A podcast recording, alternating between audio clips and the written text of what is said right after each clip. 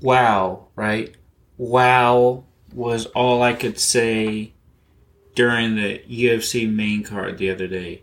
Now, I was at a football game, so I didn't really get to watch the prelims as well as I wanted to. And I'll probably catch up on that uh, later on this week. But I saw the entire main card, and wow is all I could say. None of the fights went the way I thought they were going to be exactly, except for Chimaev. Pretty much knew that that was going to happen in some sort of fashion, but starting with the card opener with Johnny Walker. Now, um, you would think Brazilian. Um, he does train at SBG, the place where Conor trains, and I wouldn't say they're jiu-jitsu masters in Ireland just in general, but I did not see Johnny Walker submitting Ion, Ion Cutelaba because just the way that they both fought, right? Cutelaba was a wild guy. He would swing for the fences. He would try to knock you out. And the same thing with Johnny Walker. Some of the unpredictability of him, and he's six six. He's the tallest uh, light heavyweight in the UFC at the moment. So you would think that his best path for victory is keeping on the outside, um,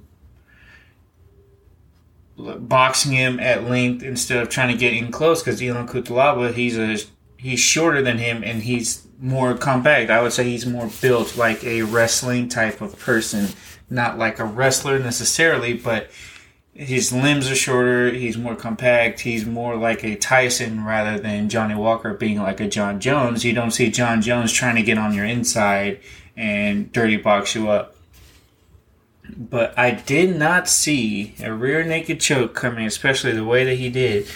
Elon, when I was watching the replay, he kind of looked like he was confused. He was like, "What? This dude was supposed to fight me, not submit me," which is pretty crazy to see. And then the whole debacle of Johnny Walker and them getting kicked out of the hotel or whatever. And I'm, I'm hearing two sides of the story. They're just like, "Oh yeah, we can't even watch the fight. They won't let us stay." And then um, Dana White goes, "It's like we've been." taking them out. I don't know what's going on. They might have done something. Somebody didn't tell me anything. So I haven't got the full story on that. So I'm to stop really speaking on it. Um, the next fight, Irene Aldana versus Macy Chiasson.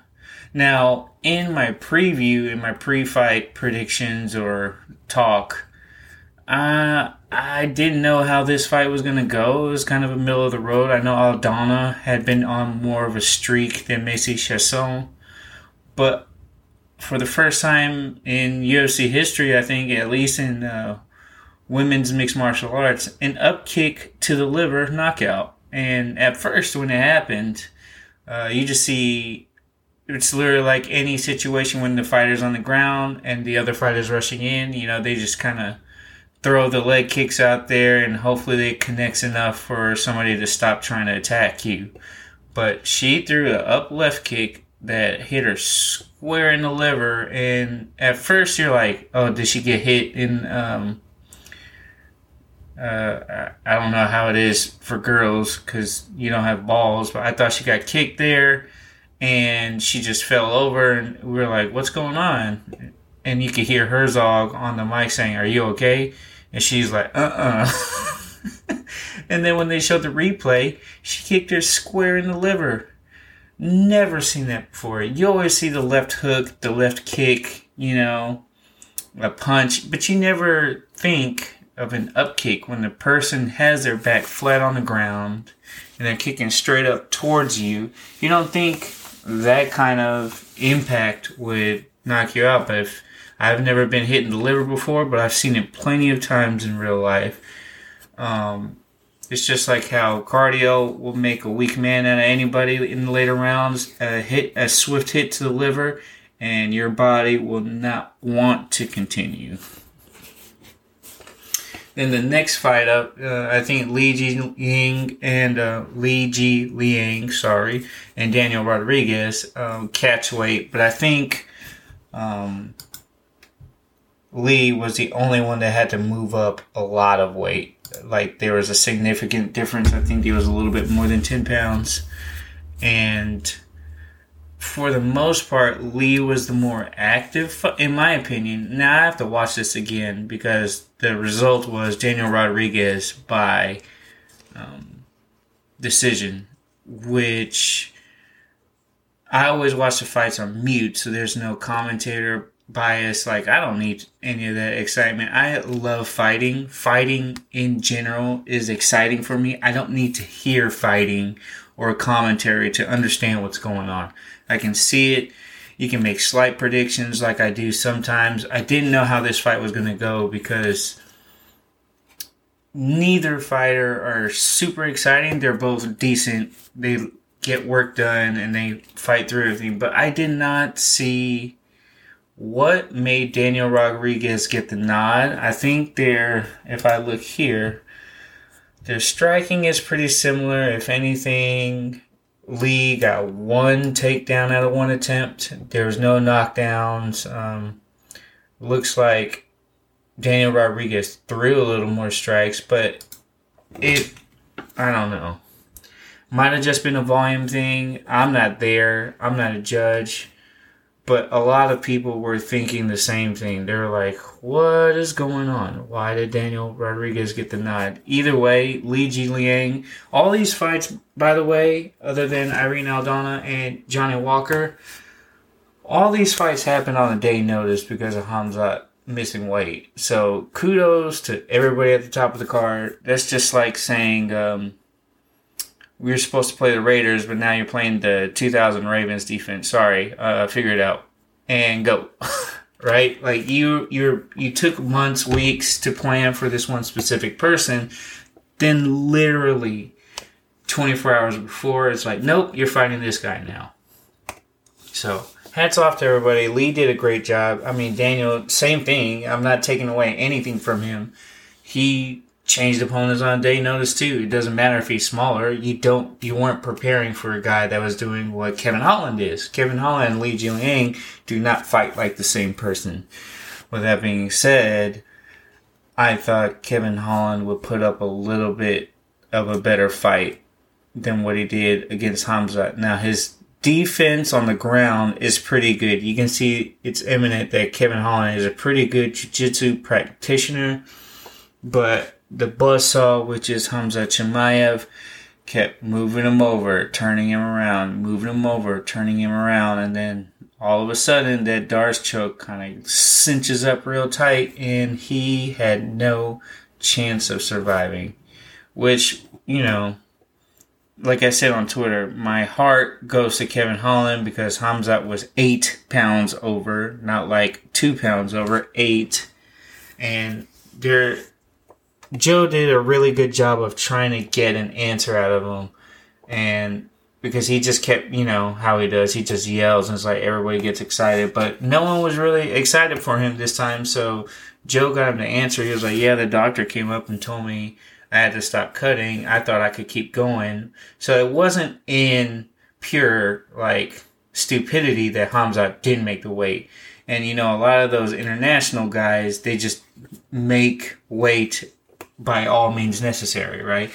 Um, I never wrestled. I only did weightlifting, and I never cut more than half a kilo, kilo, and that's just because I have a lot of salt. You drink some water, you can just you know get that salt out of your body. But I never went by any means necessary to get down. I didn't believe in getting in the sauna. Like, why would you try to lose all that weight just to be maybe have a chance at eighth place, right? Or something like that.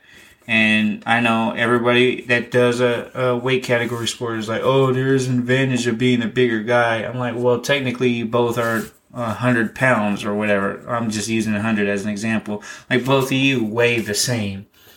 So, what you weigh three weeks ago is not going to affect you here. It might make you even weaker because you have to lose more weight than the other guy.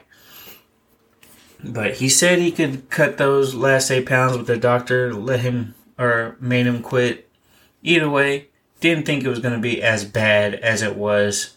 And you know, Hamzat's still that guy. He he said he just trains for everybody, and for him to take him down literally in like 0.2 seconds. Let me see how many takedowns he attempted because yeah, he took he attempted five takedowns in three minutes. Now, if you I've tackled people, that's not necessarily a takedown, but think about doing that while someone's trying to actively fight you and resisting. one strike and one significant strike. That's hilarious. But again, no strikes absorbed. Kevin Holland failed to notch a, a stat in the fight. But now we'll see what happens with Hamzat. They want him to move up to 185, um, which he's a tall guy. He should, but you know, there's you can't control somebody. Um, if if you sign the contract at a weight, they should make that weight. Unfortunately, he didn't, and this is what just happened. But he buzzed through Kevin Holland like he was nothing. Now the main event: Nate Diaz versus Tony Ferguson. Now, I've been watching UFC since about 2003, so these names are pretty familiar. Their careers are historic. They did really good at everything that they did. With that being said, watching this fight kind of just looked like two high level tired guys fighting each other because someone's barbecue was better. like it didn't, you know, Nate won, which I thought was going to happen because Tony Ferguson's just, you know, he's lost a step he's not I wouldn't say he's lost the passion. He's still game. He will fight till the last bell until he's submitted, until he's finished. But I really don't want to see either of them fight anything again. It doesn't really make sense. I hope that they don't. Uh, Nate Diaz said he wanted to go to a different sport and dominate. He's almost 40, and it's not like he dominated anybody in the UFC to begin with. So who knows what's going to happen with that one? And Tony, I don't know how many fights left he got on his contract, but that's five in a row that he's lost, I think. Let me quickly check on his Wikipedia, but five losses. I mean, smiling Sam Alvey, I don't know how he hung on and kept going after six losses. But I don't care what anybody says. Like if you're if you're losing, even if it's to high level competition, you're losing to the people that you should be like in competition with. So his his um, losses start like right when the pandemic started, May 9th. He lost to Justin Gaethje. Justin Gaethje treated him like a punching bag. Charles Oliveira was ragdolling him on the ground. Beneil Dariush, again, ragdolling him on the ground. Michael Chandler, again, he is a wrestler, got front kicked in the face, KO. And then now to Nate Diaz, which honestly, I don't even know how Nate Diaz gets up to fight sometimes, just the way that he um, acts. I mean, he's a professional company man. He does the things right. He gets stuff done. But, I mean, he's lost five in a row now. And if I look at the UFC, well, I mean, now he's a welterweight, so he's, I don't think he really has a shot to have any well any significance in terms of title implications, whatever it is in the future. Now I need to look up the UFC welterweight rankings. Let's see divisional rankings. Welterweight. So now Leon Edwards, obviously the champion. Uh, then goes Kamaru Usman. He's not going to beat him. Colby He's not going to beat him. Hamza, not going to beat him. Gilbert, not going to beat him. Like, that's the top five. I don't think he can beat Wonder Boy, Sean Brady, or Shavkat Rakhmonov, which rounds out the top 10. So, uh, it doesn't, let me see, does it go past top 10? No. Uh, whatever this page is doesn't show the top 15, and I'm not going to go to UFC.com to see because just this top 10 alone, he should be in the mix if he was, you know, relevant or not. I wouldn't say not relevant, but going up a weight class to improve upon like not cutting, being healthier pre-fight, doing the things right. Like I do not see him progressing at all in welterweight to where he even cracks the top 10, which is kind of sad to see because he did go on the 12 fight win streak. He did have the five attempts at trying to fight Khabib, which I don't think at any time during that run, Tony Tony would have probably retired if um, he fought Khabib. Let's just be real. Like it's not even me being a Khabib super fan. It's like you watch him fight Justin Gaethje, how he tuned up, uh, how Justin tuned um, Tony up, and then what Khabib did to Justin whether you believe he didn't want to break his arm or not, um, what he did to Justin, what Khabib would have done to Tony would have been 10 times worse. Like, he just doesn't have it. And people say the elbows are random. It's like, he, they've been saying that for the past five fights. And Nate played around so much during the fight that I was like, even Nate thinks this is a joke. Now, Ferguson is an OG he's a game fighter. He will go to the very end. But that should not like I hate when people try to bring in heart and determination into fighting. It's because it's one-on-one fighting.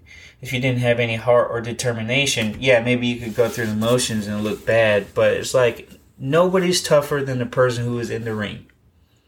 Like you are there you are tough, you are willing to fight another grown man for your paycheck as your job. I don't see how having heart like pushes you up in the company. Now, he did the company a favor, saving the card. You know, I wouldn't say Nate Diaz versus Tony Ferguson carries a lot of weight, but a lot of the people that probably wanted to not buy the card. They're like, man, I, I want to see how this ends up. Probably ended up buying the card and being really disappointed, like I like I was, because this is what was going to happen. It did. I didn't see any other way it could have went. Like Nate Diaz was just gonna strike him to death because he's a cardio master and.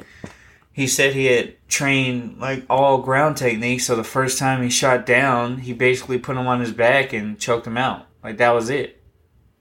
So overall, I thought the fight card was good though, real entertaining. Uh, a lot of the stuff like Johnny Walker getting submission, Irene Aldana with the upkick, uh, the controversy with Li Jingliang and and oh buddy, what's his name? Daniel Rodriguez, yeah. And then with Hamzat blowing through Kevin like we thought would happen, and Nate Diaz winning, you know, at the end of the day, it kind of felt like all the things that were supposed to happen happened, and now we're just looking forward to the next card, which this one could be good. Corey Sandhagen versus Song Yadong. Corey Sandhagen is like the best bantamweight that's not a champion, in my opinion, right now. With Song Yadong challenging him. That's going to be a good match. Um, we'll see if Corey's jiu-jitsu can get over um, Song striking. Giga Chikadze versus Sodiq Yusuf. That could be a good striking match. Um, let's see what else is on this card. Uh, looks pretty pedestrian for the non. Um, the non super fan Aspen Ladd versus Sarah McMahon. That's a classic. Um, Trevin Giles versus Lewis Costco. Uh, yeah, nothing too, nothing too crazy coming up. looks like Mackenzie Dern versus uh, I can't pronounce this young lady's name. It's Chinese name, and I'm not going to try to uh, messed that up, but her first name or her surname is Yan. I think Yan Xiaonan. Now, don't crucify me if I got that wrong. Cody Garbrandt's coming back to to fight. I hope he's doing a lot better. I don't want him to see. I don't want to see him get knocked out again. Um, it's it's always sad to see whenever a fighter was doing great, and then all of a sudden he just kind of loses it. But the next UFC pay per view is the one we're all waiting for Charles Oliveira versus Islam Makhachev, Aljamain Sterling versus TJ Dillashaw, Petr Yan versus Sean O'Malley. Beneil Dariush comes back into action after his injury against Mateusz Gamrot. Katlyn Chookagian, the only person that kind of gave Shevchenko a challenge at first, versus Manon Fiorot should be a good fight. And the prelims on that, Belal Muhammad versus Sean Brady, Marina Rodriguez versus Amanda Lemos, Volkan Ozdemir versus Nikita Krylov, Zubaira Tukhugov versus Lucas Almeida, and Magomed Mustafayev versus Jamie Mullarkey. This whole card, top to bottom, is all either top level, going to be title challengers, or people that are plus top 10. So October was the day? October 22nd is the next big card where everyone's gonna go crazy for. So that's just my thoughts on the UFC 279 last night. Pretty crazy, but at the end, it was kind of all expected for what was supposed to happen. Um, I hope Nate Diaz does well in his retirement from actual UFC and him moving on to other sports. Hopefully, um, it's not boxing because he's not going to be able to box with anybody at 170 pounds. Um, Tony Ferguson, I don't know what's going to happen to him. Um, he just didn't look that good out there. Uh, hope he does well and, and he gets some, you know, good fights that he can end on to round out his career in the UFC. Wonder what's going to happen to Hamza. Um, I mean, Kevin Holland, this doesn't really do much to his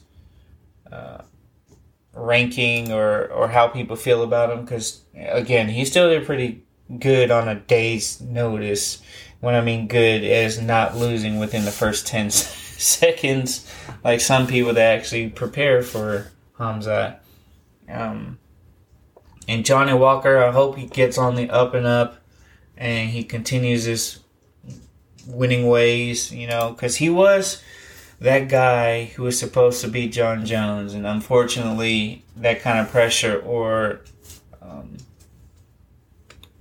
that kind of pressure or or just the mystique of fighting John Jones when he was in his prime, it puts a lot of thoughts and, and wants in your head. And he, if you bypass anybody, you're not going to get far in the UFC because everyone's liable to knock you out. But either way, those are my thoughts. Um, I'll have a regular podcast this week, and it, and it won't be pure UFC related. I like doing these because this is something I really enjoy. Um, other than grass and plants, and I really can't talk about that on a podcast. I have to show these in video. But um, this is Uncle Phil watching the UFC every Saturday. It's on anytime there's a fight, you know I'm watching. So I'll let you guys later.